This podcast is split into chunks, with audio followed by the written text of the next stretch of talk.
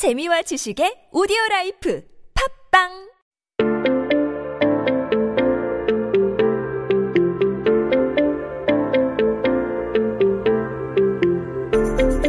Hey everybody, welcome back. You are listening to 한국어 천재 on TBS EFM. You're hanging out with me, Kayla, and we're taking a look at some of those headlines on this day in history. Now, today is Thursday. It's almost the weekend, you guys. We're almost there.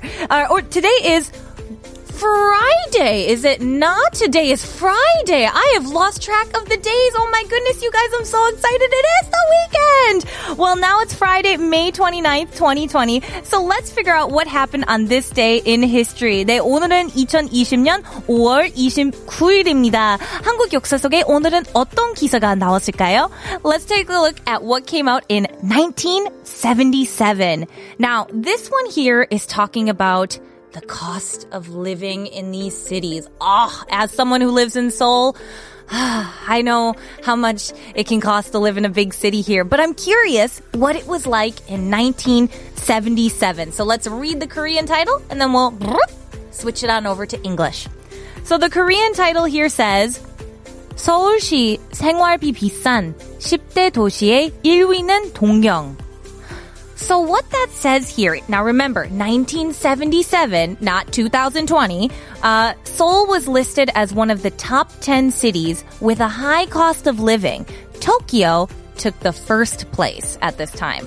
Well, let's make sure to keep this in mind because I have a point to come back here to this. But first, let's take a look at some of these key words that we'll break down. So as you guys know, Seoul시 is the city of Seoul here, Seoul. Um, but Sengwarbi is the cost of living. I think you might remember some of our listeners know that P is kind of put on the end, like 학비. We would use that for tuition for school. So 생활 is the daily life and P is that kind of cost. So when we put them together, 생활비, it's the cost of living.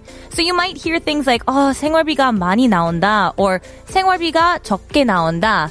These sorts of things would be the cost of living is high or the cost of living is low. Different ways that we might use that.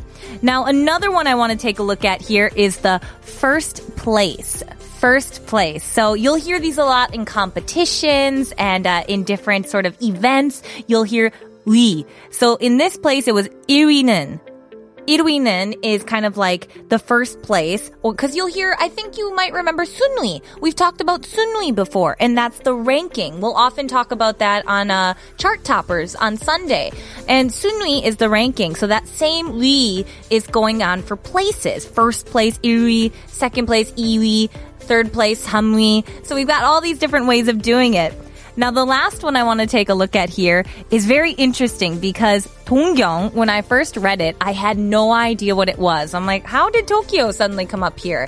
But Donggyong is actually the pronunciation from the Chinese characters. So we do use Tokyo more. Um, Tokyo is kind of the common way, but from these Chinese characters, you might hear uh, different generations saying Donggyong. It's kind of the same way that we have like Shanghai and Sanghae. Like it's the same sort of kind of two pronunciations for the same city, if that makes sense. So basically at this time, Tokyo was the most expensive city to live in with these huge living costs.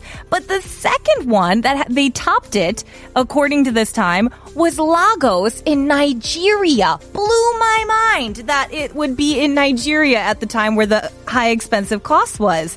But now, these days, when we looked it up, uh, for 2020, it seems like there's a tie between Singapore, Hong Kong, and surprisingly, Osaka in Japan. Not Tokyo. Osaka had the highest cost. So I found that really interesting. But I'm curious if you guys could live in any city, what would you live in? And what city are you guys living in now? Is the living cost there high or low? 여러분 그 사는 곳에 생활비가 비싼 편인가요? 아니면 싼 편인가요? Let me know by sending me a message to our TBS EFM YouTube live stream. 네, 샵 1013으로 50원의 유료 문자를 보내주시거나 인스타그램 at koreangenius1013으로 DM 혹은 유튜브 라이브 스트리밍 댓글창에 댓글을 남겨주세요. Please send me lots of messages. I love hearing from you guys. But now, let's take a listen to Busker Buskers 동경소녀.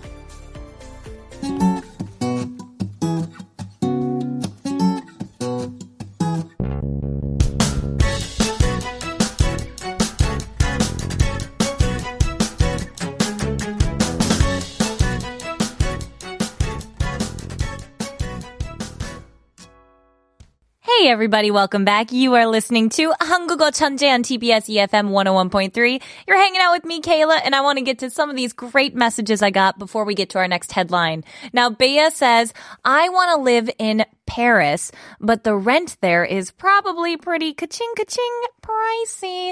Yeah, I would say Paris is probably like the top five right now in terms of expensive cities to live in, but Gosh, what a gorgeous place, right? Chaz says, I want to live somewhere in the UK. Ooh, that's one. Can you deal with all the rain that comes there too? Jamin in his size says, I want to live somewhere in Europe or in Japan. Wow, those are completely two different regions over there. In terms of language, do you have a preference for one? And Jaminism also here says, uh, I want to live on Mars. Now that one there, I have seen a couple movies about this. It does not look particularly thrilling to me, but if you want to be the first to colonize it, I feel like we'll name a city after you. Bea finally says, I want to live in Shanghai too, also in Jeju. Oh, goodness, Jeju, like, especially right now, goodness, that would be such a dream to live there. If anybody's living in Jeju or has lived in Jeju, please let me know. Rumi says, I want to live in your heart. Ooh, Right there. Shimkung. Oh my goodness. My, my heart is all aflutter right now. Thank you so much, Rumi. now let's get into these headlines.